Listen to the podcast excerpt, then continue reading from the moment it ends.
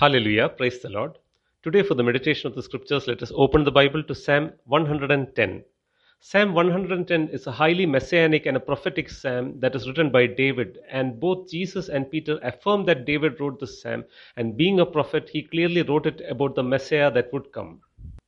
And this is the psalm that is most frequently quoted in the New Testament. And the verse 1 of this psalm is quoted more than 25 times, and verse 4 is quoted another 5 times.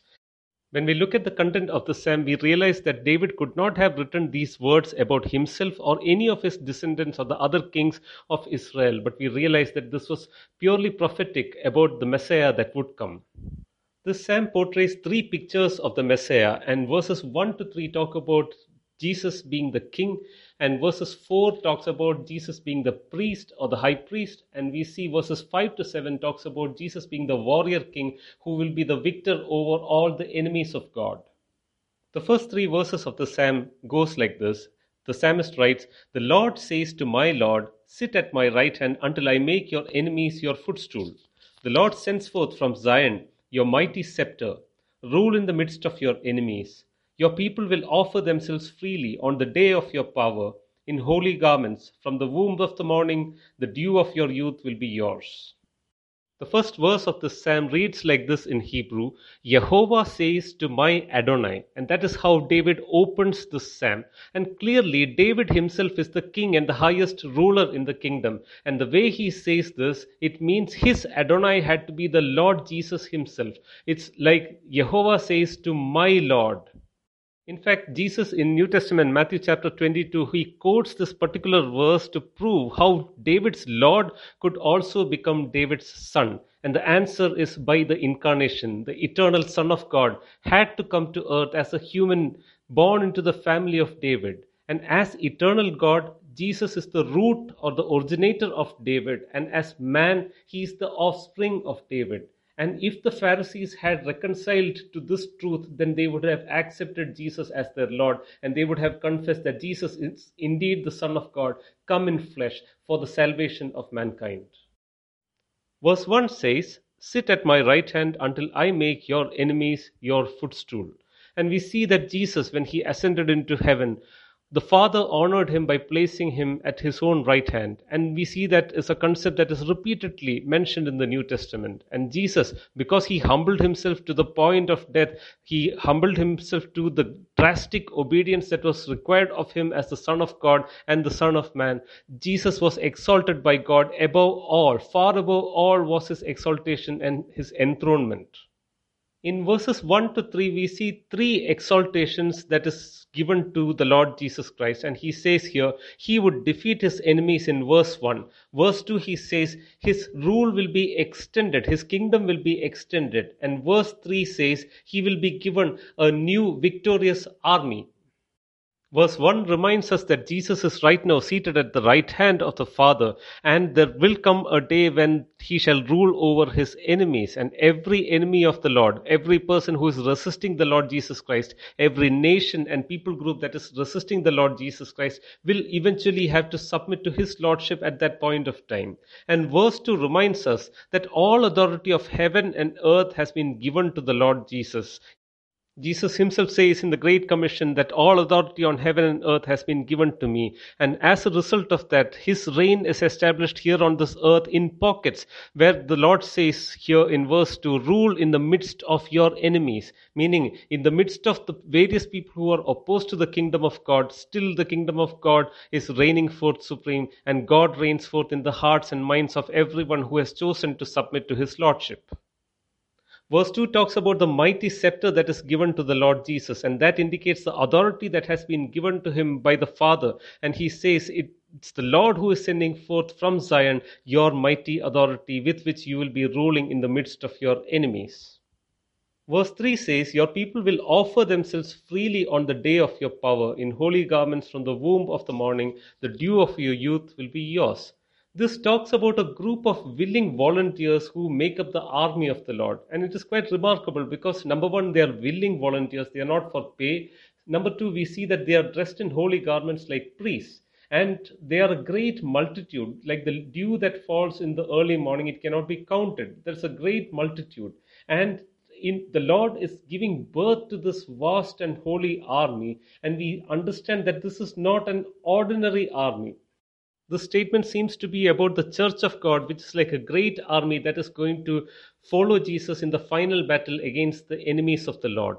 And the fact that they are dressed in holy garments like priests is something that is very strange because normally, naturally, we do not expect priests to be warriors. But the real priests of God, the kingdom of priests that God is building as the church of God, is going to be an army but that army is not going to fight with the weapons of warfare according to the earthly weapons, but the weapons of warfare of this army is going to be the spiritual weapons, and the army is going to be mighty and strong, as we read in Ephesians chapter 6, which describes the spiritual weaponry that every man of God, every woman of God is expected to adorn themselves with as we are now living in the end time, we do recognize that there is a battle that is being waged, a spiritual battle is being waged, and the Lord is adding more and more people to his army that will stand up and fight that spiritual battle. And God expects us to stand as men and fight. Please note that this is not a literal call to arms or a literal call to violence, but the Lord wants us to be adorned with the spiritual garments and be adorned with the spiritual fruits that he is looking for, according to the principles that he has laid down in Matthew chapter 5, 6, and 7. Verses 1 to 3 of the psalm talks about the Messiah, Jesus as a king who is exalted, and verses 4 talks about Jesus as a king who is also a priest. This is the central verse of the psalm, and it announces that the Messiah is also going to be a priest. But this is not something that is common in the Old Testament history, and this is very important because it is referred to in the book of Hebrews as well, because this represents the current high priestly ministry that Jesus Christ is doing in heaven. From a traditional Jewish perspective, Jesus Christ could never have been a priest here because he was from the tribe of Judah and not from the tribe of Levi. But his priesthood is after the order of King Melchizedek, who was both a king as well as a priest. And as a result of that, that is the priesthood that Jesus has adopted so that he will be able to continue being the grand intercessor for the church of God in the present day. He stands at the right hand of God and he intercedes for his church on a daily, minutely basis. And it is because of his intercession that we can have that victorious Christian life today. It is because of his intercession that the accuser of brethren will be cast down, and all the accusations of Satan shall fall flat because the Lord is interceding for us today. King Melchizedek, that is mentioned in this psalm, can be cross referred from Genesis, the book of Genesis, and we see that similar to Jesus, he was a person of whom there was no record of birth or death in the scriptures, and we see that he was a type of Jesus, being both a king as well as a priest. This word reminds us that Jesus Christ is the Son of God, He is the exalted King, He is the high priest forever, and because of that, He deserves our worship and our submission both because of the sacrifice of Jesus as well as the intercession of Jesus, we now are able to come before the throne of grace so that we can come anytime we want to find the help that we need, to receive the grace and mercy that we need. In many ways, the first two sections of the psalm, from verses 1 till verse 4, talks about the exaltation of Jesus as king as well as his ministry as a priest. And both these seem to have occurred more in the past and present rather than in the future. But we see the next part of the psalm, verses 5 to 7, talks about the ministry of Jesus Christ as a victor, a king and a priest who is a victor and a conqueror. And the word says, The Lord is at your right hand. He shall shatter kings on the day of his wrath. He will execute judgment among the nations, filling them with corpses. He will shatter chiefs over the wide earth. He will drink from the brook by the way. Therefore he will lift up his head. And we see here the picture of the day of his wrath and the picture of his execution of judgment among the nations. Both these are referred to more from a future perspective. Today is the day of salvation that we are having today. As we see in 2 Corinthians chapter 1, uh, 2 Corinthians chapter 6, verse 1 and 2, we see that this is the day of salvation and this is a period of grace that God has given to us where He is calling the sinners to be reconciled with God. But there comes the day of the Lord, a day of wrath, when Jesus, the Lamb of God, will begin to roar as the lion of the tribe of Judah. And judgment shall appear on all of the earth, and every person will be judged according to the justice of our Lord. Today, the Lord has graciously given us the opportunity to come to Him and receive His love, for He is the Savior who died for us. And that window of opportunity is open for us. But there comes a time when that window of opportunity will be shut, and the day of the Lord, the day of His wrath, shall be revealed. And that is the time when God shall execute His judgment, and His justice is going to be seen all through the world. And we see that sinners will have to be accountable to God on that day. But before that, when we have that opportunity, let us submit to His Lordship and let us receive that great salvation that He promises to give to us. In verse 6, he says he's going to fill the place with corpses and he shall shatter the chiefs over the wide earth. Meaning, even the great rulers of this earth have no insurance against the wrath of God. The wrath of God will be revealed not just against the people who are uh, sinners and who, people who are poor, but even the people who are lords and kings who fall short of the glory of God shall be judged on that day.